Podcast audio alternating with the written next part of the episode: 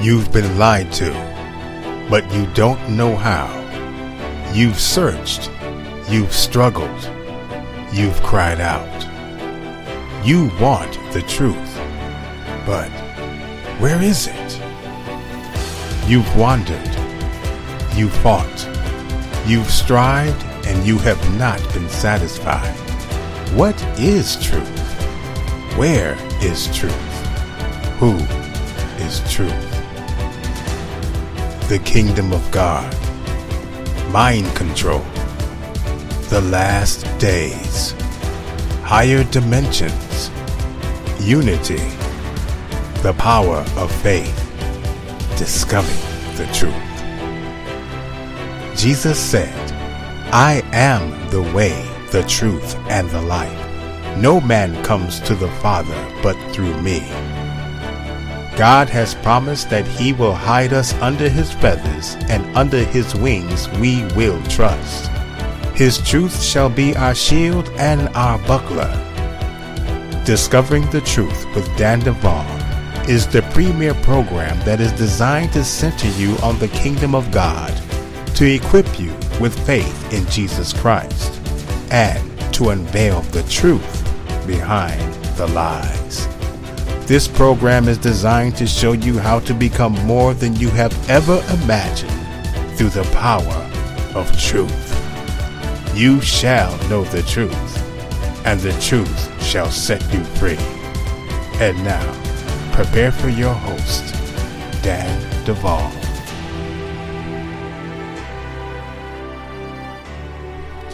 You're listening to Discovering the Truth with Dan Duval. This program is designed to center you on the kingdom of God, to equip you with faith in Jesus Christ, and to unveil the truth behind the lies. This program is a production of Bride Ministries, and you can find us at w w w dot bride movement dot com and at w w w dot the fireplace church dot org, where every Sunday night at seven p.m. Central Standard Time, we are having church, and we are having groups, and we are having conversation. And you should be part of it. Now, um, I had a really good time last weekend at the Kingdom Discipleship Conference. And w- w- we just had a blast. Folks, I'm going to tell you something. I enjoy our conferences at Bride Ministries because I learn something every time. There's just something about an atmosphere where a conference is going on, but I'm not the only one talking, that makes it a really, really special place to be. And I am really excited to tell you about the upcoming Sheep Nations and the End of the Age Conference, July seventh through ninth. That's right. It's finally scheduled. It's on our website at bride movement dot com under classes and resources. Folks, you can sign up right now. Until June tenth, we are running a uh, reduced price. So early registration has its perks. Go to bride movement dot com and sign up for Sheep Nations and the End of the Age webinar conference. It's going to be online. You don't have to travel. You don't have to go anywhere. You don't have to make hotel reservations. You don't have to make meal plans. You just have to turn on your computer and get an email. And that's how you're going to experience an entire weekend of teaching and conversation and dialogue and maybe even some debate. Folks, I am very excited about this. It's been a long time coming. Uh, people were asking about this, I, I think, uh, last year. And so we've finally done it. Now, of course, at our website, you can find all kinds of resources. We're continually adding to our prayer resources page. Every time I think of another prayer, I can uh, write or add a resource. I'm just putting it up there. Um, I am just really excited about all that's coming up. We are Uh, going to be doing some traveling in the near future as well. I know in August I will be in Toronto. Um, and, you know, I'll probably give some more details once we get closer to that time. But, uh, you know, uh, this Sheep Nations conference, just coming back on that, is actually so much material. As I was going through it, I was like, hmm, where am I going to put this and where am I going to fit that? And then I just decided, you know what? This isn't one conference. This is two conferences. So you sign up for the conference in July, but be ready because there's going to be a follow-up conference in August. Both are three days, Friday, Saturday, and Sunday morning. And um, they are going to build one on the other. And so if you plan on going to the second conference, please attend the first conference. You won't want to miss it, because otherwise you're going to be picking up in the middle of something and you're going to be scratching your head. So this conference is in two parts. If you're going to join us in July, I highly encourage you to be ready for the August conference. And, and, and, and those are both up on our website. You can't sign up for the August conference just so no one gets confused, but you can look at the dates and make some plans. So with that said, hey guys, we have an awesome program today. Robert Vandriest Mitchell, Illuminati defector, is back with me to talk about more things that are going to leave your jaw on the floor. Don't go anywhere. You're listening to Discovering the Truth with Dan Duval.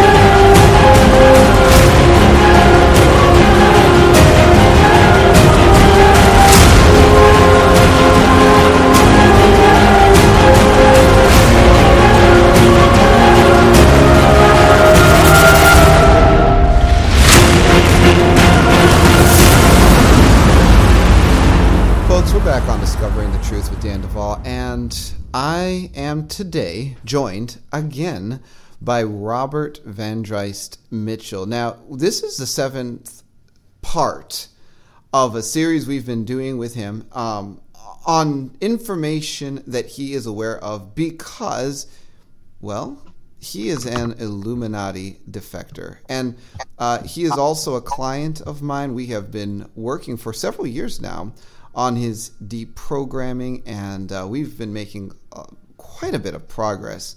And I, I will say that we do have a new resource at Bride Ministries, and it is a list of heavenly powers. You know, we had this prayer, we're now calling it Freedom from Fallen Angels and Heavenly Powers, and it's at Bride Movement dot com.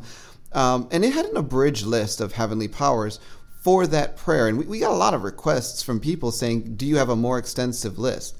Well, we do. And now it is posted over three hundred thirty names of heavenly powers, and, and I'll tell you, uh, virtually all of those have been derived from working with Robert.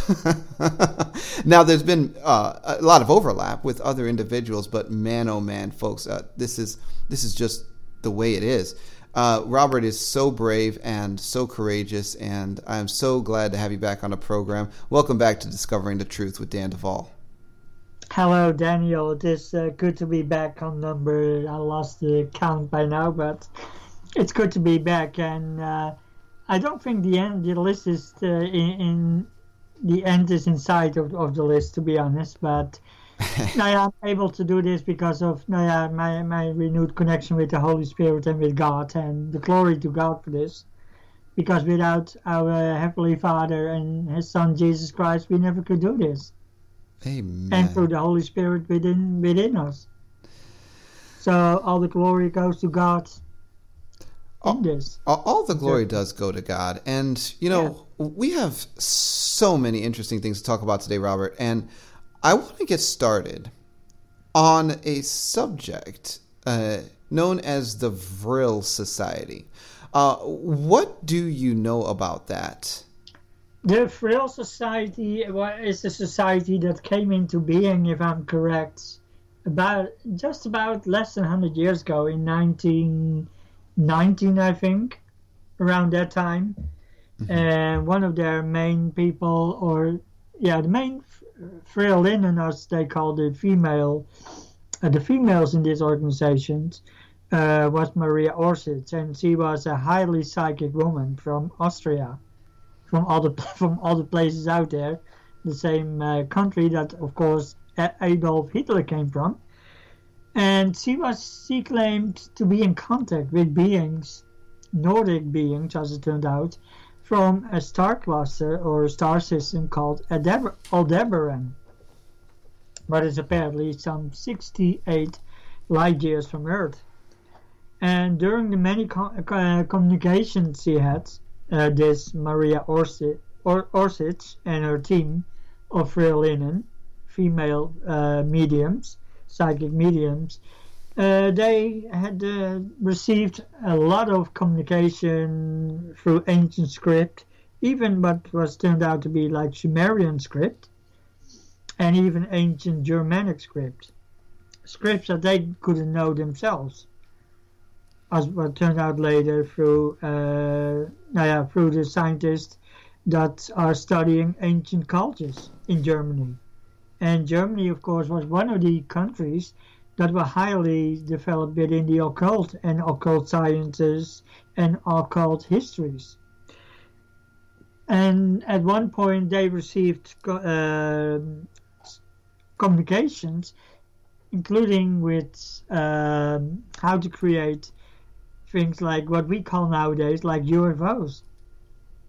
Uh, after the war, Uh, the Allied forces, of course, captured a lot of documentation, including uh, Vril um, uh, machines, uh, for, uh, like the Hannebu's U F Os, uh, U F Os series, and those derived from the communication that uh, the Vril Society had since nineteen nineteen onwards. Mm.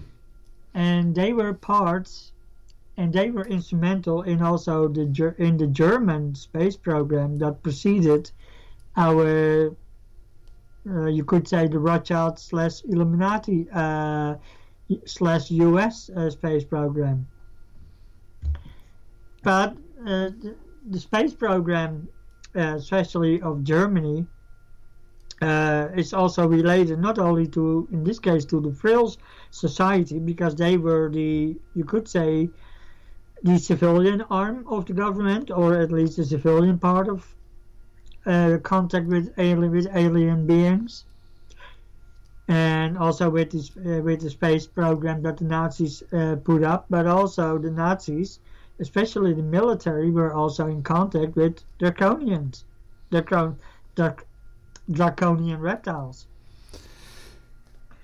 and and they assisted uh, Nazi Germany in the war effort, in order uh, to create uh, their militarized or weaponized space program. You know, but, yes, that is. Um, it, now, you know, I've read some of this stuff um, that you're talking about uh, during like periods of time where I've done my own research, and a lot of uh, what you're saying uh, years back, I had I had come across some of it, and I. I uh, I just could not accept the idea that there would be all of this intervention and relaying of technologies by these other creatures. However, folks, I, I'm going to just say this. Um, we have found that working with people, and, and this, this, is, this is just something that does not go away, we have seen a number of deliverances manifest when we have said specific prayers we've articulated for separation from reptilian, and we also have one for draconian genetics. And when people begin to get set free because of language like draconian genetics in prayer, that to me is the evidence that this is not fictitious at all. As a matter of fact, um, it seems to be that it is actually what happened. I, I, I'm sorry, I just had to say that, uh, Robert, because, you know, there's a lot of people that, you know, they hear this, they're wrestling with it, they're like, man, how could this possibly be true? How could Daniel even have this on his program? I'm absolutely going to put this on my program because it is true. and, and, and, you know, when we branch out into this, that's what's getting the breakthroughs with a lot of um, people that are in bondage at the higher levels. And, and, and so anyway... Go ahead. How? T- tell me, Robert. How were the um, Dracos involved in, in, in the Vril Society, and, and then get into some of their other involvement in, like, Project Montauk. All right. Uh, there's overlap, of course, with Montauk and Nazi Germany, because uh, the money, for one, that uh, was used for setting up the Montauk after the Second World War. I don't mean nineteen seventy, as, as Preston Nichols and his gang tried to, to uh, tell us, but goes even further back to the nineteen fifties, late forties, early fifties, as we had already talked about in Montauk Exposed with another of your survivors, Elena. And uh, so it goes even further back. Um, that goes to the fifth, to the nineteen, early nineteen fifties, and then the earlier part goes back with the Brookhaven in, in uh, the Brookhaven laboratories that are deeply involved with the Montauk. But concerning the Draconians and Nazi Germany is that the Nazis, uh, through their occult rituals and te- and communication, like telepathy and other forms, uh, started also to get in contact with Draconians, Draconian reptilians, who not only reside in space, as you also know through your clients, but they got pockets within within the Earth where they reside. Now, yeah, one of the places that that I found out, uh, one of them is, among others, uh, what we call the Falkland, Falkland Islands. Maybe I talk a little bit later, because of my experience, some of my experience is also going to there. And this gives also another spin on the whole Falkland uh, war, mm. besides the official version, of course. But there are a number of pockets, including Antarctica. In Antarctica, there are a number of pockets underground, Uh, where Draconians and other beings are. And during the nineteen twenties and nineteen thirties, the, the Nazis also re- received communication about pockets underneath Antarctica uh, that had ca- whole cave systems. And the Nazis already sent an expedition in the late thirties to claim an area of uh, the Antarctic as their own, called Schwaubenland. And they started to to develop the un, further the underground uh, pockets under Antarctica, and develop their own underground base. And during before the war, Second World War, and during the war, they has uh, brought most of their high tech uh, out of Germany, and they brought it uh, to Antarctica. There's still a renegade faction of Nazi Germany that is still operating from there. But, uh, of course, Hitler, uh, who was, of course, mainly interested in order to weaponize uh, the alien knowledge and technologies, uh, got in contact with, what is that, the Draconians, and they gave them technologies that could be weaponized. But, of course, during the war, there were other so-called alien factions that also got involved, and they got involved on the side of the Allied forces. If that would have not happened, then you and I wouldn't be sitting here in freedom, and we were, and we have been speaking German. Because if it was only if if only the Nazis were in contact with an alien ally, and they had then developed the full technology, then the Nazis would have won this war. At least on our timeline. I know from Montauk we have seen timelines in which Nazi Germany won.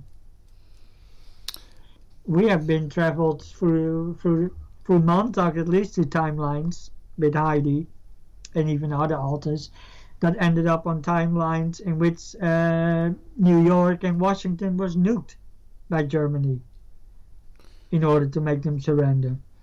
Yeah, and you had shared that. Um, and or... on another occasion, hmm. uh, there was already, before the war, a takeover by uh, a faction within the government and the military that sided on, on Nazi Germany. And, and uh, there's a strange coincidence or synchronicity. Thank God it didn't happen. Uh, they didn't succeed it. But in nineteen thirty-four... Uh, there was a certain general approach by a cabal within the military in order to throw, uh, o- to, to overthrow the current government, what should have been uh, the government of Roosevelt, I think, in the thirties.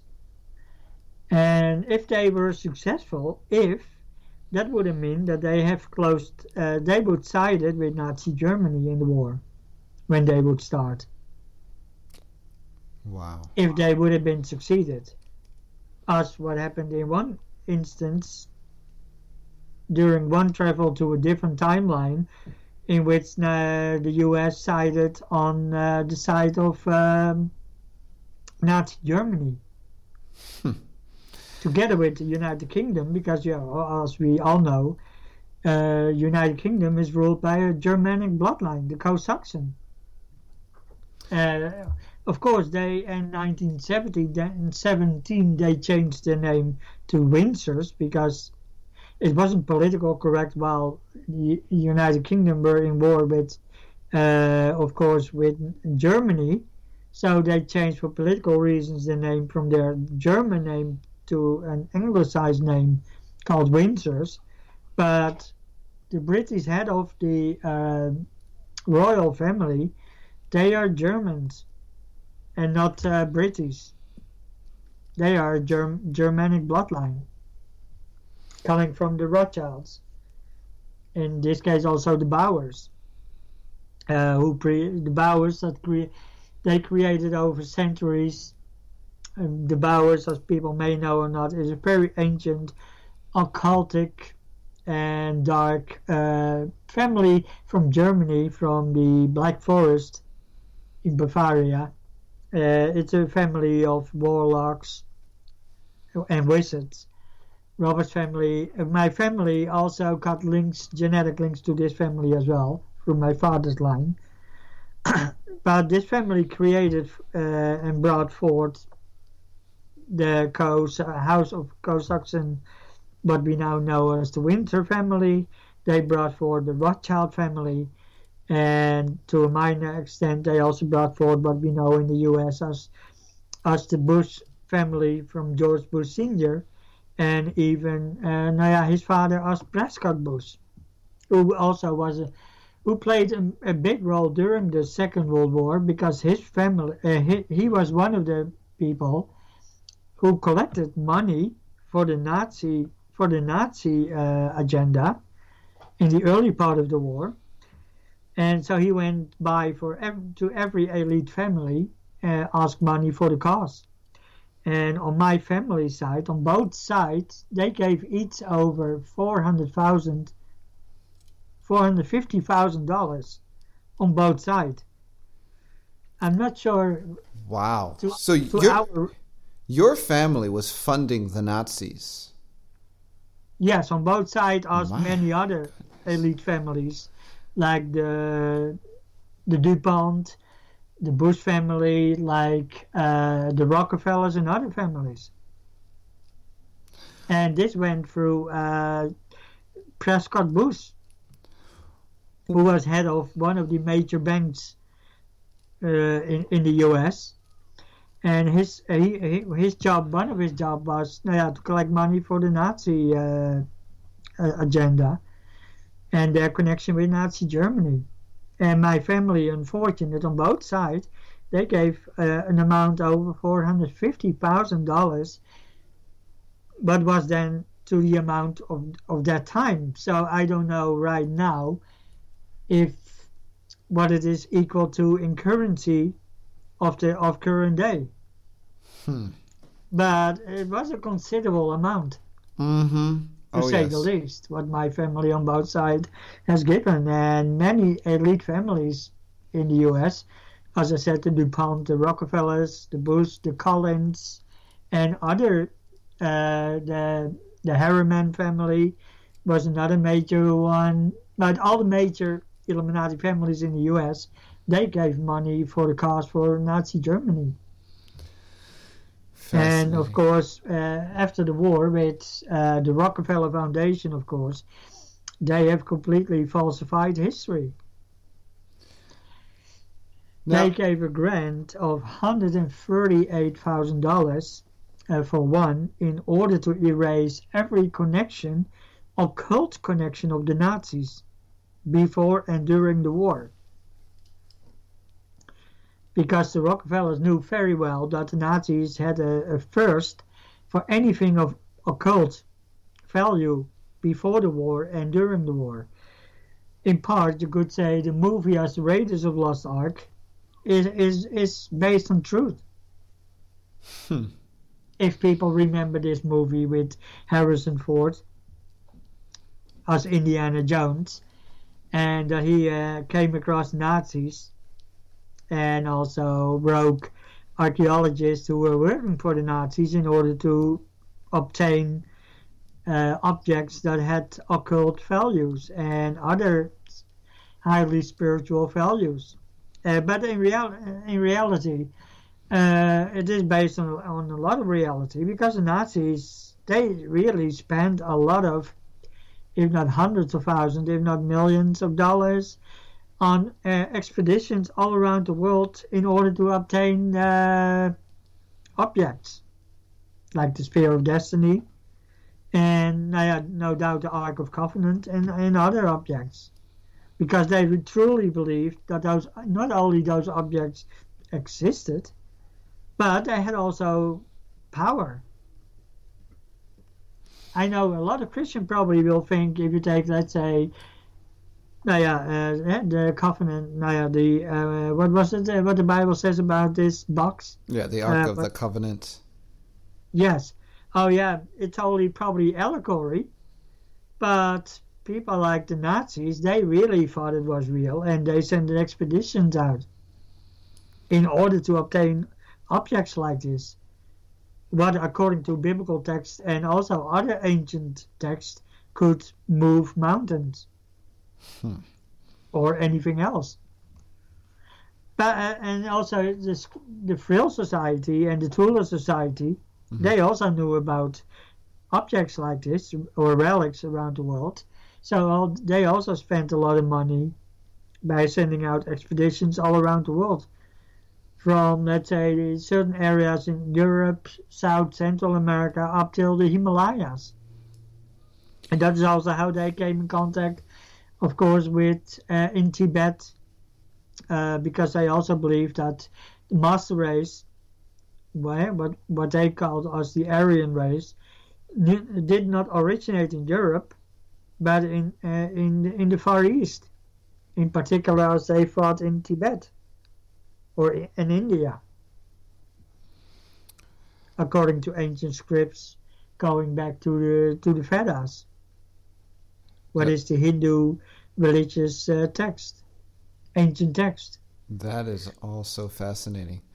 So, for, uh, so they send it out. Uh, yeah, they spent a lot of money and manpower in order to find all kinds of relics that they could use, study, and, and hopefully could use. And that is how they got in contact also with uh, the so-called masters, who are so-called residing, according to New Age Uh, tales in, in the Far East, or in, at least in Tibet and under Tibet. And when we talk about the so-called uh, masters, as they call them in the New Age, uh, we talk about no, not angelic beings, but about fallen angels and fallen spirits, who of course will say they are ascended. Mm. And unfortunately, a lot of people are falling for it. Mm. So true. Even up till today. And also another thing is that not especially Hitler had he had a great admiration for people as uh, Ellis and Bailey and Blavatsky. He even slept with one of her books beside his bed from Blavatsky. It was either Blavatsky or, or Bailey, who wrote books as uh, the hierarchy, something about um, spiritual hierarchy, and also the books by Blavatsky. Now, yeah, Hitler was a big fan of it, and he also was part of uh, the organization that uh, that Blavatsky had set up. I tried to think of the name of the. Let's see, what was the name? Oh, yeah, maybe it comes up later. Uh, and the Nazis had. When you take the New Age philosophy and the Nazi it, it, it's philosophy, the it's the Theosophical Society. Yes, yeah. That is the one. Mm-hmm. What was set up by Blavatsky. And when you take the philo- the Nazi phil- philosophy and also the New Age philosophy, it's a mirror of each other. They both use slightly different words, but they all say both one and the same thing. Now, Robert, let's um, let's come back, because you you were you began talking about um, the Vril Society, then you got into yes. World War Two and and uh, draconian influence. And um, I, I, I just want to throw out a couple of verses here uh, for those of you that are listening, because, you know, uh, sometimes we're surprised at how certain things actually do ground out in the Bible. Um, there are thirty-four references to dragons in the King James Bible. The Hebrew word tanin is often translated dragon. Um But not always, suggesting that there may be a number of hidden references to dragon. Now, of course, it also can mean whale, which is interesting. I don't know how that quite makes sense. But the uh, the Bible has some really interesting things to say about this, uh, yes. particularly Deuteronomy thirty-two thirty-three, which says, "Their wine is the poison of dragons and the cruel venom of asps." You know, that's just a direct reference to dragons and um, some of the ideas people had about them. And th- there's another verse that's even more uh, fascinating, Job thirty twenty-nine, which says, "I am a brother to dragons and a companion to owls." And, you know, uh, say what you want, the clear, straightforward interpretation of the text means that this guy somehow had draconian genetic code inside of him, causing him to say, "I'm a brother to dragons." And and dragons are notorious for infecting human bloodlines with their D N A. We found that to be true even in modern day, which is why we have been seeing so much deliverance uh, on this subject when we begin to get people separated and delivered from their draconian genetics. So there, there's a whole ton of other references. I I just wanted to say this isn't so far-fetched. But now, Robert, um, I want you to come back. I want you to talk about draconians, and if there was anything else you wanted to say about World War Two, get into Montauk, and then talk to me about the yeah. Falkland Islands. All right. Uh, now, yeah, concerning dragons, uh, at least in my opinion, they are referring to what two things. One, the reptilian bloodlines that live among humans. I, I certainly believe there's a strong reference to that, because the Bible, uh, God of course knows everything, and you would know that the, the reptilians, they will mingle their bloodlines with us. So it's, for one, in my opinion, reference to that. But another thing is, what for me stands, is that uh, when we talk about dragons, that there is another word for what we would call dinosaurs. People seem to think, oh yeah, dinosaurs only existed that many sixty-six million years ago. Then how they can explain that scientists, and I think Kent eh, Hovitz talked about it, and, and others, is that they found footprints, also human uh, footprints and and dino footprints in one and the same strata that was unearthed. How is it possible uh, if we have been living sixty-six million years apart, that so well a human footprint, although the footprint of humans were much bigger than than what we are now, but I could explain a little bit about that why. Uh, and they found the the the, no, the dino footprint in the same in the same level, ground level. Uh, part of we have to remember that, as the Bible talks about, uh, and I, I, you, I think was it you or someone else that said that? Uh, now, yeah, that in the in the time in the days of Job, I think it was, that he mentioned dragons or, or yeah, what we now call, of course, dino dinosaurs. Another thing is, of course, din- the, the the word dinosaur is only a word that came in into existence not sooner or later than in in eighteen thirty, if I'm correct, around that time period. So that is for one reason why we find not in the Bible uh, the word di- dinosaur, because it is only a recent uh, development of, of a word or a new word. But beside th- th- this point, uh, now yeah, I, I can o- I only will say one thing. A uh, reason that probably the human footprints were bigger and the humans were bigger is that, let's say two thousand years ago or even further back, the atmosphere content, especially in oxygen content, was much pure, purer than now. We have, according to scientists, we have lost over at least twenty plus percent of oxygen. And our oxygen content nowadays is less than eighteen percent, apparently, according to research data by scientists. Hmm. So that means when the oxygen content was much purer and higher in in, in numbers, uh, let's say two thousand years ago or or even before that, that also explains why in the Bible it is said uh, how big some of the grapes were. Uh, you probably know what I mean, what passages of the Bible. When uh, they were in the land of uh, the giants, and they saw those giants walking around and picking up the grapes, or the, what probably was almost as big as humans, or at least part, or at least half of a human. You probably know what verse I mean with this. In yeah, yeah, yeah. They, mentioned. they they talk about um, how they had to carry the grapevine uh, between two men. Um, yes, and it, so it was very large. Um, Possibly also referring to genetic modification somehow yes. of the plants. I, I, yeah, it's all so fascinating. Now, I think uh, it was Kent Hovind yeah, who had the scientist, who mentioned about the scientist. Uh, I tried to name, I'm not sure the name of the scientist, but he did a bio experiment in the laboratory in, in a sealed tank with a higher oxygen content, but should have been in biblical times, according to his calculation. And what turned out that that the animals and the plants had a thirty percent bigger growth over a certain time, and they were thirty percent bigger than they should be normally.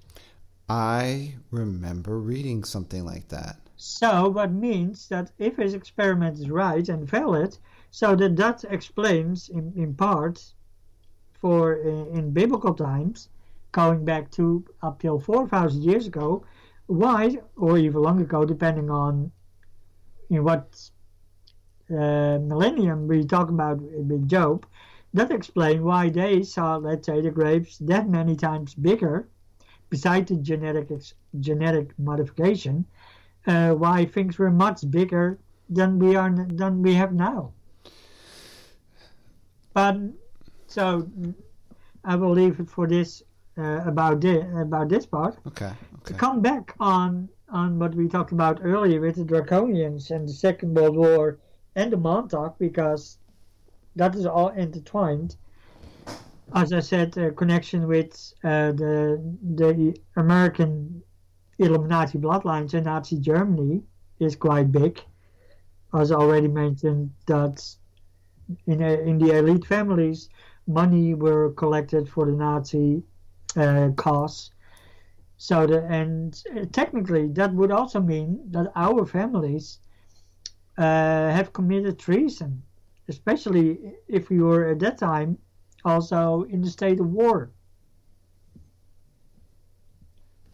Because while we, uh, but this part of it happens before the war, before Nazi Germany had declared the war. But if it also still continued with collecting the money and giving the money during the war, that we were officially in war, that also mean, would, would mean that our families has committed treason. It's true. So how... Because... Mm-hmm. Yes? No, I, I was just going to say, so, so um, H- how were the Draconians involved in the Montauk? Um, after the, during the war and after the war, uh, especially after the war, they uh, con- American uh, agencies were contacted, or they got in contact with certain groups of what we call extraterrestrials now. Probably some are inner Earth factions and civilizations, and within Draconians, they had been living for quite a while on this Earth. Even that uh, some some parts originate from uh, the star system of Draconia, Draco, uh, Draco, what is the political uh, headquarters, and they got uh, settlements in Orion and throughout our own solar system. But factions also live within the Earth. And after the war, after we became an atomic power as the United States, the U S was contacted by certain alien factions who made deals with the United States government, in particular with the Eisenhower administration. And the real power behind those factions were the Draconians, even that they had sent out uh, the taller grey beings as their ambassadors. And but it started already after forty-seven, after the first U F O crash. Question is if that was a man-made U F O or uh, or an alien U F O. Of course, the official story is still a weather balloon, but uh, they certainly had uh, taken a, a crashed uh, disc that was found, and there were quite a number of discs found over a time span from nineteen forty-seven up till at least late nineteen fifties throughout the U S and outside of the U S. And of course they created in forty-seven, after the Roswell uh, episode, they created an agency called Majestic twelve, what is an oversight committee, uh, what only uh, has its authority under the president, even that the president Uh, they only tell the president what they feel he should know. Now, yeah, that is certainly nowadays diddly squat. And they are a well-funded organization that now are mainly funded and operational with money that comes from the uh, black world, underworld. And they are in, and they are deeply into bed, metaphor, metaphor, metaphorically speaking, of course, with the military-industrial complex. So all the technologies that has been uh, came in their possession uh, went into the hands of the military-industrial complex, and they developed out of there their secret space program, the flying saucers.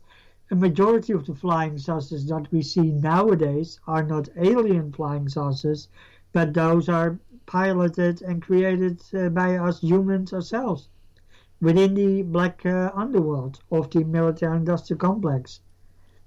My mother, uh, she has worked her whole life for, for uh, in this case, Northrop, also what became later Northrop Grumman. But we already talked, of course, in sessions about it, and out of the, out of this also came someone else, uh, came into existence, but that is not part of this conversation. Uh, of this conversation, but she worked her whole life. My mother was a multiple as well, meaning that I come from a generational family in which all my family before me and the ones after me has went through the same programming, the same traumas, and I'm so far the only one in my family that has stepped out and that is on its way to freedom. But again, to come back on the Draconians, during the many negotiations during the nineteen fifties with our United States government, and they also apparently made agreements with other governments, even that they say they only will have agreements with the United States. We now know that they made agreements with uh, the former Soviet Union as well. The Draconians got, got a couple of bases in that part of the world. And so, yeah, the Draconians came into play mainly in the nineteen fifties. And through, of course, their their connection to the Illuminati bloodlines, they had already a power base of course, within certain members of uh, various governments, because the Rockefeller family is one of the draconian bloodlines. We got the Rockefeller, uh, the Rothschilds, of course, what is a major bloodline within the banking world. Now, yeah, without the banking world, our government cannot operate, because without banking and without the loaning of money, there will be no government that will be able to function. So the Draconians had always a major influence behind the scene uh, in our world. But on a military level, their yeah, their deep contact with our government started from the nineteen fifties. And that started then with the Eisenhower administration. But underlining of this is also their involvement through the na- transfer of the Nazi technology and Nazi knowledge and money into the Montauk uh, project. Uh, as I said before, and what me and Elena may have discussed in Montauk Exposed is that it started much, so, much earlier than the nineteen seventy date uh, that Preston Nichols and his gang gave us. What is a false uh, date? What is disinformation about the startup? At least from my point of view, from what I experienced and what I know. Even my own entanglement in the Montauk started in nineteen seventy through my main uh, programmer at that time, uh, Doctor Green, E A Doctor Joseph Mengele. He was a genetics consultant to the Montauk. And he was the one that brought me into the pro- uh, into the program. Mm. That was in nineteen seventy, early nineteen seventy, in my case. And folks, uh, we we do have in our archives on YouTube, also at our, you know, just our archives, a program called Montauk Exposed, and in that program, Robert and another survivor go through their experiences with Montauk, and that's what Robert just mentioned. Um, still available. You can go back and listen to that. And uh, one of the interesting things, just to, to confirm the whole thing, I, I was working with them independently. They didn't even know each other. And I asked them both to draw me a picture of the Montauk chair. And they drew me the exact same picture. And uh, that that was how certain things got started. So um, she was used earlier in the program. She's seven years older than myself. So, and she was used earlier in the program. So what already shows that the program was much older than the so-called official urban his, uh, urban legend history tells through uh, Preston Nichols. Because Preston Nichols and his gang claims it started in nineteen seventy. But uh, what is nothing more than disinformation. Now talk to me about the Falkland Islands. What yes, What's going have, on with uh, that one? I may talked about, or some of my alter may told you about mem- memories that have been resurfaced about around nineteen eighty-two, eighty-three, one of those either years. And I was only sixteen, around sixteen uh, or seventeen at that time. And I the memories is that, in my case, but the, my memories are p- partly related with this, but part of the Falkland War was not only was not the cover story that just Ar- Argentina Uh, attacked uh, and occupied the Falklands, what was for one hundred or whatever years, over one hundred years, in the hands of the British government. But it also holds deposits of minerals, or like oil and other things underneath. But another thing is it holds also a major uh, major M I six base there, especially a de- debriefing center. And people must know that uh, the Falkland uh, Islands are a group of islands three hundred miles outside of the coast of Argentina, uh, within the direction of the uh, Antarctica. And during and after the war, Argentina was one of the countries that gave refuge to Nazis. there's a, a big Nazi population hidden within Argentina, and no doubt on the government level, the government works with Nazis, and some probably some of their knowledge. And another thing is, but what has never been told, of course, in the media, is that we, under the under the islands, there's a pocket of, uh, you could say, a cave-in system, if you like. Uh, that's uh, that the the English uh, came across, and that was full with uh, a group of uh, I cannot call them other than draconian reptiles. And as I said earlier on, is that the Draconians, they had close connections during the war with Nazi Germany, and during the war a renegade group of Nazis developed this underground base on the Antarctica, what is still in existence today. And uh, this group, probably this group of Draconians, are probably tied in also with the renegade Nazis. And Argentina is also tied in with his renegade Nazis as well, seen also the Nazis and their descendants up till the present day Argentina that are still living and working in uh, Argentina. So you got there an axis, as we had in the in World War Two with the evil axis. You got now an axis of, in this case, uh, the renegade Nazis, the Draconian faction, and Argentina. And they wanted, of course, to take over the island, take it away from the British, uh, take it out of their hands.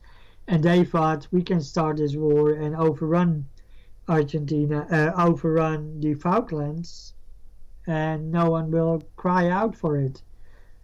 Yeah, unfortunately, they found out the hard way that Margaret Thatcher, of course, our Iron Lady, as she was called, Uh, of course, didn't like that, and she sent out uh, her special forces and, and other troops. And also, she had help from the United States, because Navy SEALs within within the U S Uh, Navy were involved in secret or covertly as well, because people seemed to think it was only a war from uh, from uh, Great Britain, but Great Britain had also in, uh, help. Covert help by uh, by the Americans. And myself and a group of other uh, other uh, Navy personnel, because I remember in the memory that I had a Navy uniform on, what was white, so I must have been of a certain rank. Not all my memories has been come back, so I I hope over time to get more memories back. And then the picture will be clearer. But I remember that I was on board of uh, the Nimitz, which is a group of other seven uh, men. I was the youngest in this group. And from the Nimitz, we were brought over, over in a Sikorsky helicopter, and we were brought over to another aircraft carrier called Hermes.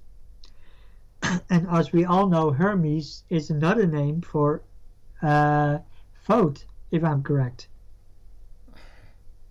If I'm yeah, oh, if I'm correct, yeah. That's another name for vote. Yeah, yep.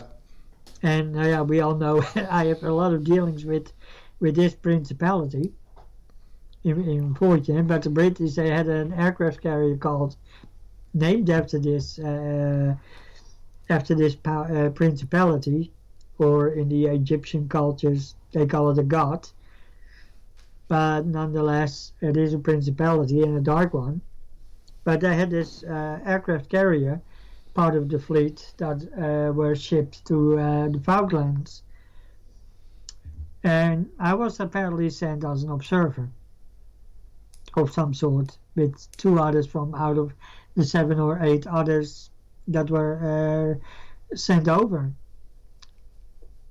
But what I uh, what I have learned over, over those years, and what I remember from my memories, is that the Falkland War was much more than just an occupation uh, about, uh, in this case, from Argentina. As okay. I said, they, they were close allies with the renegade Nazis that are still up till the present underneath Antarctica, and with the Draconian reptilian faction that were within the Falkland Islands. That is also fascinating. Um, now, I, I want to, um, if you don't have anything else to say on that, come back around to European politics. Okay. If that's okay. Uh, apparently, a lot has been happening. So far, I've been following the news. uh, so far, I've seen uh, France got now a new president. Uh, what is his name again? I tried to... Uh, Eman- uh, Emmanuel Macron. Yep. If I'm correct with the name. Macron, yes. And I saw, I was looking up his picture, and to my surprise, it was one of the pictures I recognized uh, during satanic rituals over the last five years. The last major one that, that I was at being used in was twenty twelve, twenty thirteen. And one of the faces I remember is the face of the of the new president of the Republic of France. If it is, yeah, this is a republic, if I'm correct. Um, well, whatever they call him. I believe so. And his face was one of the faces I strongly re- remember from rituals so well in the U S as Europe. And Bohemia Grove not only got uh, male uh, members or male participants from the U S, they got mem- uh, they got participants and guests on behalf of others that come from all over the world. But I've also seen many rituals. Uh, one of them was the Castle of Darkness in in uh, Belgium, in the in a, in a small village of Monroe. And also Macron, Macron was one of the participants as well. And he is a bank. Officially, he's not a banker, but what, of course, official history and the news don't tell us is that he was a, a part of the Rothschild bankers, meaning he worked for a Rothschild bank. And his wife, um, I'm not sure what her name is, but she again is also part of the Illuminati network, and and she is most likely, and my feeling for this is at least for ninety-nine percent is that their marriage is not just a marriage, but she is also his programmer and handler, and it was already way planned decades ago, at least a decade, if not a, maybe fifteen, sixteen years ago, that at one point he would become president, because if And that means to me, and my feeling is very strong on this, that the French elections are uh, rigged. Because they couldn't allow France to come in, in the hands of uh, Marie Le Pen. Because if she would have been in power, that this would have been a disaster for the, for the Illuminati in Europe under the Rothschilds. Because that means that France... Uh, if Le Pen had her way, she would have uh, like what uh, she would have pull, uh, put out uh, a referendum for France about in or out of Europe, as what happened with the United Kingdom with Brexit. And if France would have decided to get out, uh, because she would have also played out on the race card and the Muslims, and she got a valid point because. Let's be honest, that France got a major problem. They got one of the, the the biggest Muslim populations in Europe, together with Germany. And if Le Pen would have played out that that card, if she would have been in power, that would have meant that France would have stepped out of Europe, and the whole European Union, as the Illuminati's uh, wet dream, if you like, would have fallen apart. So that was uh, a, a hit they just couldn't take after Brexit and some of the That's other... That's right. And my in my feeling, the next elections in the United Kingdom, because of this, will be also, in my in my feeling, being rigged. Because they're going to continue with uh, Theresa May, uh, who will even weaken uh, the negotiations in the coming years. So that the Illuminati still get their way And they probably going to call out another referendum, trying to get the United Kingdom back in back in uh, in the European Union in one form or another. And Theresa May is another participant, but has been on her rituals. I have seen her on the same rituals as uh, Macron, including her husband, and and also in those rituals were also present people like the, the Rothschild, the main members of the Rothschild family, the Windsor family, the the the Royal Dutch uh, blood uh, elite bloodline of the royal family, the House of Orange. I mean, has been present on those rituals. And a host of other bloodline families within Europe. So in this case, I get a feeling when the election is going to take place in June of this year in England, it's going to be rigged again, and that means that uh, Theresa May going to be re-elected, and she's going to weaken the negotiations to such a way that, uh, for one, the Muslim problem will stay as as it is, because there will be a more of an influx. Not as they had promised, the border getting close, and that the United Kingdom, Kingdom kind of decide how many people they kind of let in, because that is not in the interest of the Illuminati. They want you. Uh, they want the West European countries completely overswamped by Muslim population, so that then the white Christian population in Europe can be uh, over time. Uh, eliminated, if not, yeah. That is one of their plans. And they believe if we replace the Christian population, uh, we are able to uh, to handle the Muslim population in a better way. Or even they will exterminate for so much, so far they uh, they can, because they still need a certain amount of people in order to, to be their servants. But the whole depopulation of Europe from with white people, with white Christians.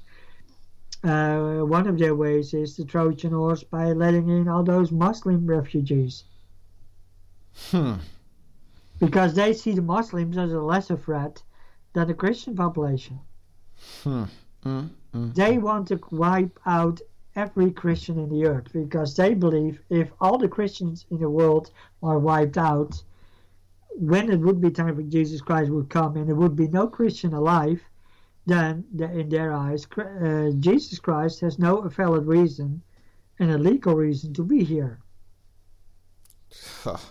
Wow. When we have uh, did, uh, when we have Agenda twenty-one for depopulation on on a grand scale, you could say the whole the whole refugee crisis, what is an artificial created crisis, is, let's say, uh, another form of the twenty-one agenda, but then in a genocide from a Christian population. And it was already also planned over thirty, forty years ago. Uh, I got parts who were used in meetings, so well within the U S and, and also in the U K, uh, who were sitting in, in, in their programmed state, who were at meetings in which they talked about matters like this. That and makes so much sense. Then my parts were sent from the U S to Europe in their program state. And one of my parts has been programmed as a verbatim computer. So one alter goes out, comes out, is pulled out, let's say during a meeting, let's say it could be Uh, Council Council of Formulation or Bilderberg meeting or any of those uh, round tables. And during a meeting, one altar is called uh, call out and is used as a verbatim recorder, live verbatim recorder during a meeting. Then I'm sent over, or the body is sent over. And then on the other side, if it, let's say, if the Rothschilds haven't been present, that altar is pulled out with the recording of that meeting, and then it will be played out verbatim, every word, comma, et cetera, uh, what had been talked about.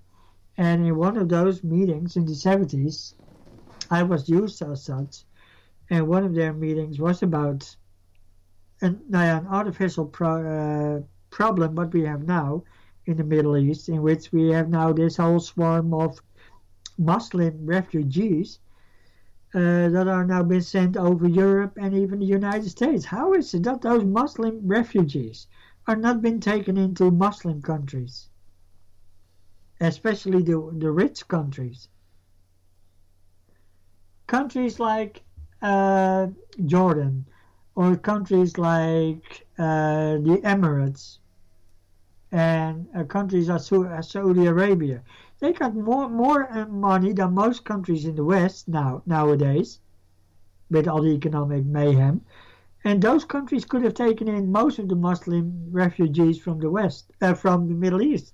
But why is it that they that they are being sent uh, to Western Europe and to the United States?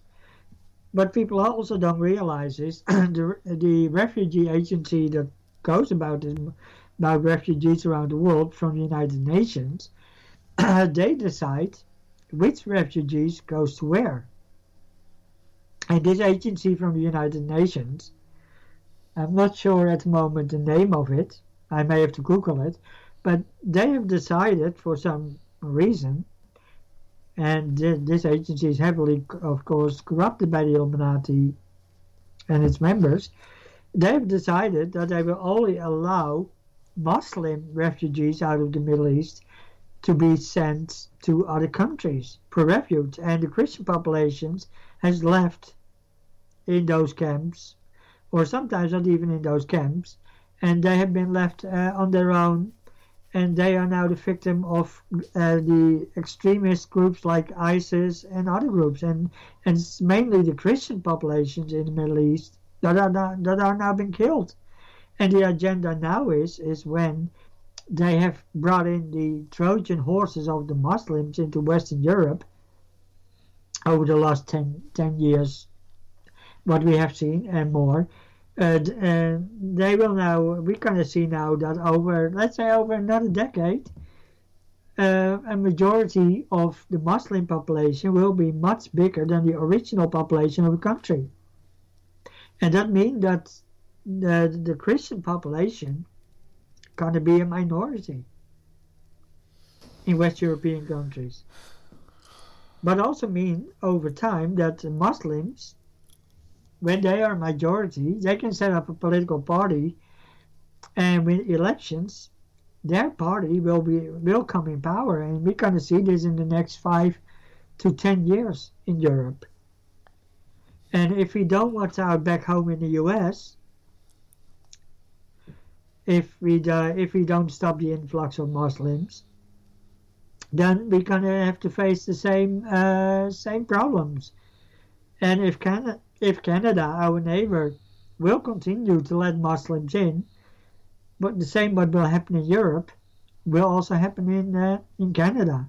But it is all part of an agenda in order to root out Christian Christians around the world. That is very fascinating. A Christian uh, genocide. Mm-hmm. As we had the Holocaust, it's going to be a new Holocaust instead of Jew, the Jewish Holocaust. Although Jewish, no, no doubt, will be also part of it, because the Muslims will go after anyone except Muslims, unless you want to turn, you want to become a Muslim. But if not, then you're going to be killed. So we're going to deal in the future as part of the Illuminati agenda with the new Holocaust. And there's been a lot of um, talk uh, about uh, that in, in, in, in Christian circles. I mean, you, you're bringing a whole lot of um, insight to this, and, and I I really appreciate that. You know, um, even even to the extent that there have been certain people out there that have suggested uh, there's going to be a Muslim antichrist, which uh, I don't know if that's realistic, considering um, everything w- we're learning about the hybrid program. Um, yes. But that also brings me to the subject of the hybrid program. uh, Robert, um, you've said a little bit about the hybrid program, some on, on this program and also with other programs that we've been on, but um, you you have so much to say about this thing. Uh, what what What's going on with the hybrid program from, from your memory and your perspective? The hybrid program goes way back. Uh, we go to at least to the end of the Second World War, at least on the U S side, when it began, when they started to work more and more on it. Of course, Nazi Germany already was working on it, um, was already working on it before. Because we took, of course, a lot of the geneticists over in Operation Paperclip.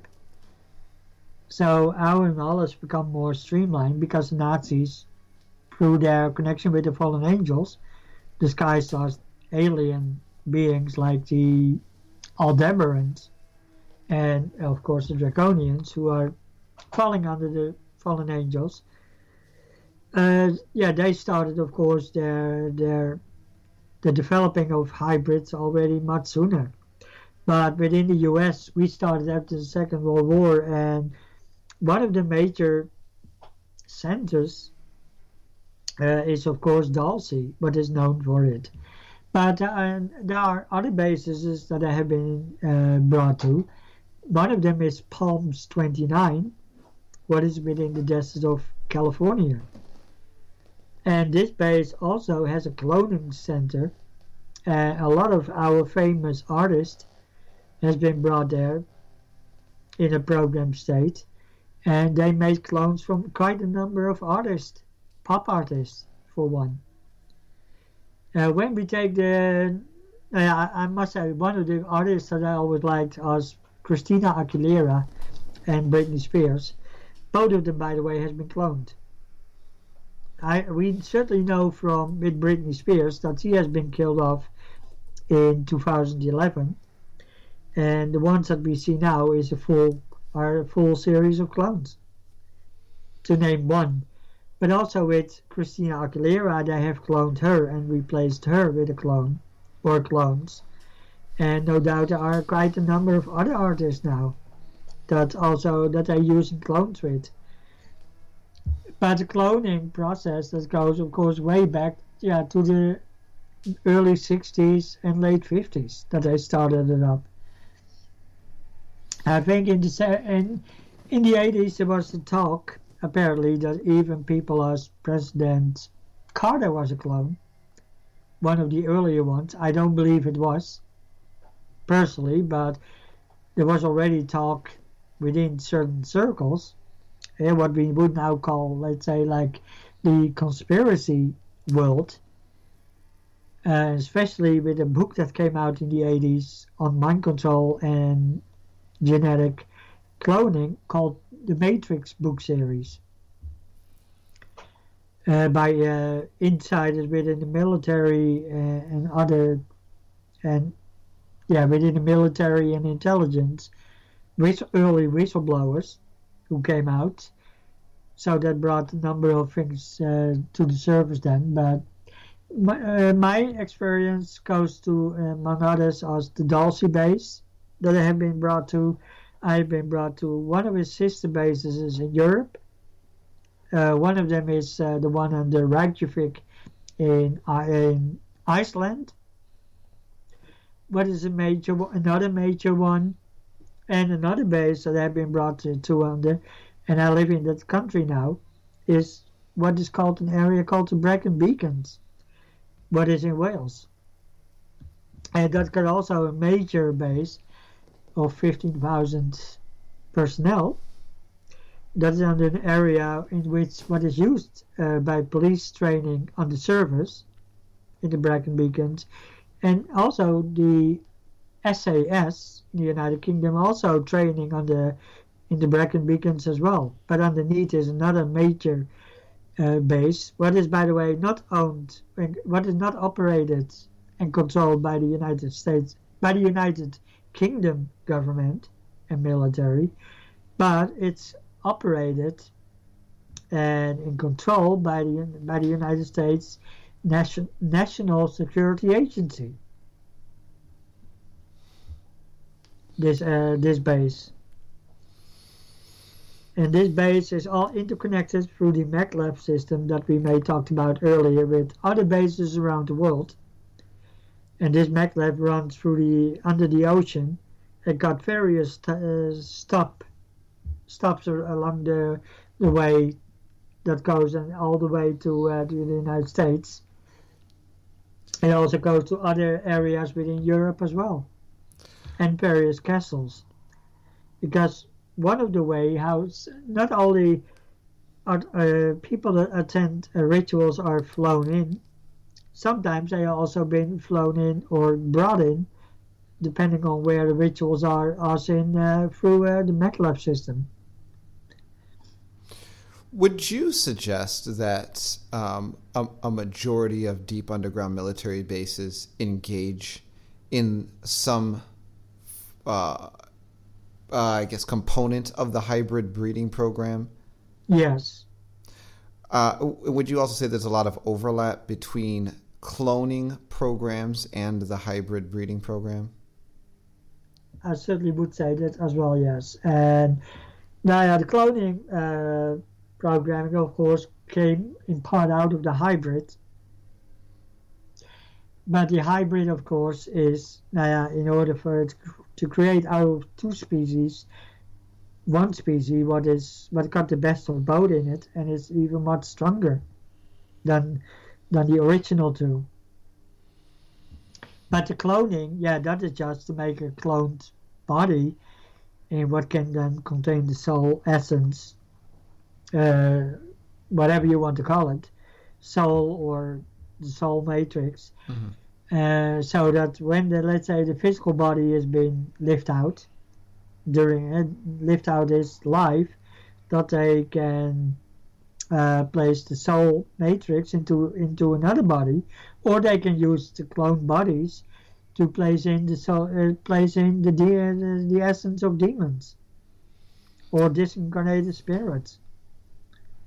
The cloning uh, the cloning project has uh, can be used for various means.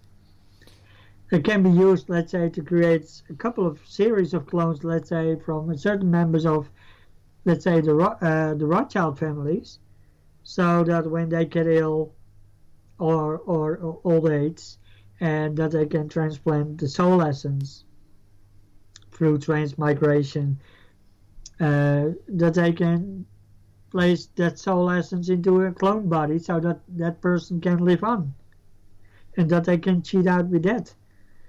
And, and a good example of some of the very ancient families, like the Rothschilds, uh, has been using transmigrations for centuries. Uh, one particular family in, in part is the Windsors. Queen uh, Mum, the one that died, uh, the, the, old, the, the, the very old lady uh, who was very s- small and, uh, and and things like that, the old type of granny, as they call it, the Yeah, the granny uh, of the of the Windsor family, as the British called her, uh, she has not died officially for seven hundred years. And same with Elizabeth the Second. Now, what... Uh, because, I, I, and you know, a lot of people are going to struggle with this one because, like, oh, you know, that's not possible. Well, folks, um, you know, part of the problem is that what's being passed is not completely human. I, I, I think, Robert, um, that they're passing the, a, a reptilian form from one generation to the next. Is that is that true, or am I confused? Yes, when you talk about reptilian bloodlines, uh, part of the D N A is mammalian. Well, like most humans. But that is fifty percent. But the other fifty percent is uh, reptilian in one form or another. Because when we talk about reptilian bloodlines, we talk about several reptilian species out there. It's not only Draconians. The Draconians are maybe on, on the heap. They are on, on the top of the pyramid. But there are other reptilians in the mix as well. But uh, so yeah, when you have, let's say you got one family that give birth, you got let's say one one family or two families that marry each other. They both are reptilians, of course, because they only marry with their own kind. So they can, let's say, uh, a female from a, from a bloodline marry a member of a male member of another bloodline. Both are hybrid bloodlines because they both exist out of reptilian and mammalian D N A. So when they both uh, give offspring, again, that bloodline, the next one, is again of, of the same ratio. And that this is how they have been doing for thousands of years. That is why they only interbreeding with their own kind, with what they call blue blood. And and that's... my family is one example in this, because I was not allowed to marry what the family would call a commoner. I hope uh, that I don't offend listeners out there, but I was only allowed to marry certain people that came from the same bloodlines, from the same inner, you could say, upper, uh, higher levels of the upper class. And, and and Robert, that's one of the reasons why, like, I'm personally convinced that people don't just get initiated into the true Illuminati, because I'm under the impression that it's all about the bloodlines. Yes, and, and it's all a preservation of the bloodlines and the in, innate knowledge within the reptilian genes. So if people say, I joined the Illuminati, um, chances are, in my opinion, they're just becoming a puppet, but they're not really truly in, because they weren't born no. in. Um You, you, you would agree with that? Yes. Okay. You only yeah. get in through being a bloodline. Mm-hmm. Anyone who wants to join, a, for one, they have to join then the Freemasons. That is the most outer ring, if if you want to call it like that. And that takes quite some years before you have even gone through the first three levels. But even when you are reaching the thirty-third degree, Uh, I know officially, we got only of uh, the thirty-third degree uh, degrees official, but I also know that some of my members in the family are even going much higher. I know for a fact that in this case, one of my main abusers, George Bush Senior, is an eighty-eight degree Freemason. The one that is still alive, mm-hmm. who doesn't want to seem to want to die. But yeah, you are, you can only be really true a uh, true part of the Illuminati if you are only by blood. You can join, let's say, your local Mas- Masonic temple and go through the initiation of, let's say, all the levels, but that, that will take decades. And again, you only been used because they only allow you, uh, allowed to join you if they have a usage for you, if they can use you as a puppet. So even if you, let's say, reaching the thirty, the thirty-second, thirty-first, thirty-second, and thirty-third degree, still you have not, even when you reach the thirty-third degree, you are still not been, been told the truth. If you got, let's say, two people that are been in, initiated in in the thirty-third degree of grandmasters, so you got one that come from, uh, uh, let's say, a non-bloodline family, and you have one that come from a bloodline family, like the DuPont, Collins, the Rockefellers, Rothschild family, et cetera, or Windsors, or House of Orange, or Grimaldi's. If you got one member that comes from that level, and you got, and you got let's say, a Jane Doe that has joined and reached also that level, the Jane Doe got uh, still told a different story than the pure bloodline member who has been initiated, because he got more told of the truth than than the one who is the Jane Doe. Even on that level of being uh, becoming grandmaster. Interesting. Because only the true blue bloodline families, they will be really told uh, the real agenda, the real truth about everything. And even after the thirty-third degree, especially the thirteen levels above the thirty, uh, um, above thirty-third degree, Uh, now, yeah, the Clintons are on one of those levels. And Hillary is equivalent to, to those levels. But they're not in Masons. But then in, they got also their female offshoots. The Eastern Star Society. That got so well. That is, you could say, a female version of the Masons, although it is by gender, because that got also male members as well. But females are equally able to uh, come in that organization. And Hillary Clinton is on the, uh, in that organization, and she got an equivalent level, what goes up till thirteen levels above the thirty-third degree Freemasons within the Eastern Star. And my mother was high up within the in the West Coast division of it, mm-hmm. and a lot of other yeah, high-level female Illuminati members as well. As I said, yeah, the Masons itself is, of course, a male fraternity, so females cannot officially join that organization, but also shows how sexistic that organization is as well,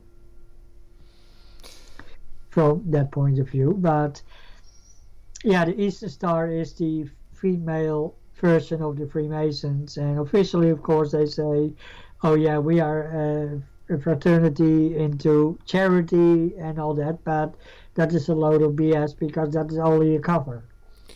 That's right. And people that have come from Freemasonry bloodlines often need to do lots of renunciations over curses that are brought in and bloodline iniquity because of that group. And, yes. and the same and goes for Eastern Star. Survivors who also may have mentioned you, to you also the Eastern Star Society from exactly. their mother's side. Mm-hmm. Exactly. Well, Robert, I want to get to one more subject before we close out this program. And, of course, there's a whole slew of things we could talk about. But I want to get into, um, for the next, you know, ten, fifteen minutes or so, some secret insights that are coming through entertainment right now. Yes. Now, yeah, to, to come back on what we see, of course, what we already talked about, the hybrid program. Uh, and up till, till at least fifteen years ago, at a certain time, I like to play a lot of games at times. I think we still got a couple of games on the on the laptop uh, that some of my that Lauren plays sometimes. And to my surprise, one of the things that some of the game shows is some of the subjects that we have been talking about. And now, yeah, for one of the games is, uh, for instance, that I played, and that got the subjects, some of the subjects that we talked about, hybrid programs and creating of uh, hybrid creatures and things like that. Uh, a few games that I want to mention in this, that got this uh, element in it, is uh, a couple of old ones from fifteen years ago as uh, Return to Castle Wolfenstein, uh, for one, and the Wolfenstein game series that came afterwards. Another one that I played at the time, Far Cry, especially the first one. Again, that had also the theme uh, with Nazis in it, H- uh, hybrid, creation of hybrid monsters, and things like that. Uh, but we see, uh, we are being groomed for the hybrid uh, program on a multitude of levels. Now, yeah, the gaming industry is one of them, uh, as an example, with the two examples I gave you. Uh, but when we look at also the, the T V uh, T V entertainment and movies entertainment, now yeah, they, we already can see a lot of movies. I only have to put up my uh, Netflix and go through, uh, let's say, the series or the or the movies with the Captain, with the, especially the movies of Marvel Entertainment, like Captain America, um, and a host of other movies that came out over the last ten years, that all has hybrids in it, and in which they try to glorify uh, the coming hybrids that are being created in our laboratories. It's almost that they want to groom our current young population of children, the future adults, Uh, to groom them for what will be uh, unleashed in the near future. And of course, entertainment is a good way to do this. And you can do it in a hidden way, because most people, when they play those games, they don't even realize, or when they watch the movies, they see oh, a nice story, nice action, yeah, because a lot of, especially the males, they like a lot of action and guns, uh, go-ho and all that type of thing, but they don't see uh, further than further than that within what is really behind, what is hidden uh, underneath the storylines. Uh, so when we take like Captain America and the whole franchise that came out of it, Hellboy is another good example about it. It's about this guy that uh, was badly created by Nazis, and after the war he was found, I think, in an, in an abandoned underground base or cave by the Allied forces, and he was taken in. I'm not sure if you are familiar with that movie in particular, but again, you see all symbolism uh, that we have been talking about, what goes not only to Nazi Germany, but what is now going on in our underground bases within the United States, within the United Kingdom, and other places around Europe, in which they try to create hybrid beings that will be used for the end time, and that the Illuminati can use and implant those disconnected spirits in.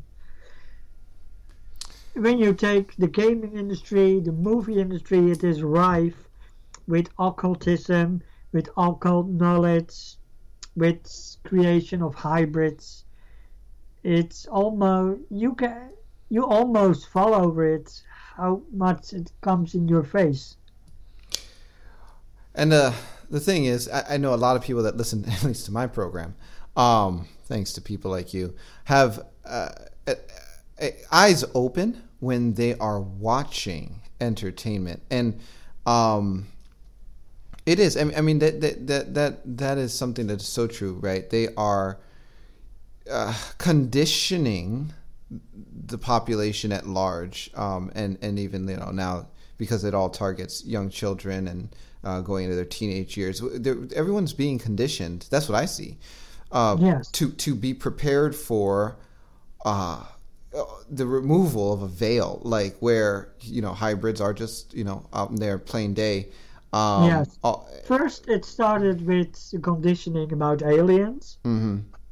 in the first waves, and since around two thousand, you suddenly see a lot of what I said, uh, yeah, computer uh, computer games.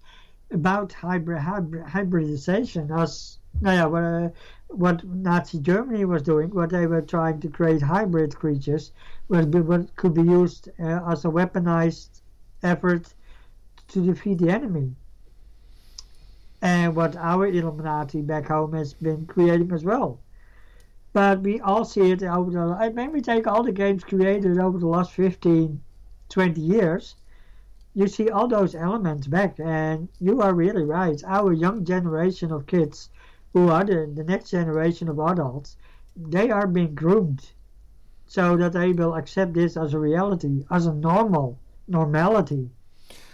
And you know, the, the thing is, and, and, and this is like a shocker, but we won't be the first generation exposed to this weirdness, or you know, David and his mighty men fought with giants, like, and they just yeah. knew that they were there and they were real, and it was for like them, it was for them it was a reality of every day. Uh-huh. It was for them a reality of breathing air, or going, uh, putting your rope out in the river to fish. Well, and, okay. and this is what people need to understand, right? Because, you know, maybe we don't see it like walking down the street to the corner store, but there are many people that are survivors or that that have had encounters with entities coming out of these hybrid programs. It is, it is right now. It is today. Yeah. It is, um, and, you know, the, the, the masses are being conditioned to accept what is, and and, and it's, wow. Well, on, on a different level, mm-hmm. they already hybrid, hybrid, hybridized the population, especially in the U S. Thank God in Europe, they stopped at least this company from getting a foothold. Is Monsanto with mm-hmm. all the genetic, genetified food? Oh my. Everything in America, probably ninety-nine percent of the foods and everything what we eat and drink is already genetically uh, modified, what also will modify modify the, its uses. So anyone in America that, that uses all the soft drinks and all the other products, they are not fully human anymore after a while. Because bit by bit, they are being, being changed in a hybrid. In very subtle ways. Huh. You know, um, I, that is a whole other subject. Robert. I, I know, but it is another kind of worms. Oh, but yes. This, it is a reality. And so far, the European Union, as I said over the last twenty years to Monsanto, at least in Europe, you're not going to get a foothold here. So the genetic food, for one, is not as present and overly present as, as in the U S. Well, thank God. Dang. Right, because you're over there. But for us over here, it's like, oh, this, Lord, bless this food, please. Um, Robert, I just want to say thank you for taking the time. You're welcome. To... And uh, no, yeah, I would say I got still much more to tell on this anyway. And I want to say to anyone who's listening, who has a, a feeling and a bearing with memories that has come to the surface uh, as a possible victim of satanic ritual abuse through programming and other ways, there are uh, out there ministries like Bride Ministries and Breakthrough Ministries who are working with survivors, and those people like Daniel and others can can help you out. The only thing what you have to do is go online, Google the names of the ministries, and try to contact with uh, the people there, especially the ones that work with survivors. And through this, and through their work with the Holy Spirit and through God's angels, they can help you to undo what the enemy has done, and they can, over time, bring you back into one piece. And I certainly would advise to people who think that they are survivors, yeah, to reach out to ministries like that from Daniel Arts, uh, Bride Ministries. And I also want to just say this, folks, and thank, and thank you for that, Robert. Um, I, on our page, we, we on our website, bride movement dot com, we, we do have a, a tab called uh, D I D Solutions. And uh, on that page, you can find links to the coaches that we uh, network with, and reach out to any one of them directly. Um, and and all of their contact information is provided on our website if you if you would like some help. And you know, with that said, folks, we are out of time now. We will have Robert back again at some point in the future, so don't worry. Uh, he has a lot more to say, and we are going to talk about it. But for today, I'm going to say is God bless and Godspeed. Discovering the Truth with Dan Duval is the premier radio program designed to center you on the kingdom of God, to equip you with faith in Jesus Christ, and to unveil the truth behind the lies. This program has been a production of Bride Ministries. You can find us at w w w dot bride movement dot com. At our website, you can contact us, access resources, and support us with donations. We need partners in order to continue to produce our vision, which is to promote unity in the body of Christ worldwide and assist in the creation and development of sheep nations. Partner with us, and be sure to like us on Facebook and follow us on Twitter. Until next time, God bless and Godspeed.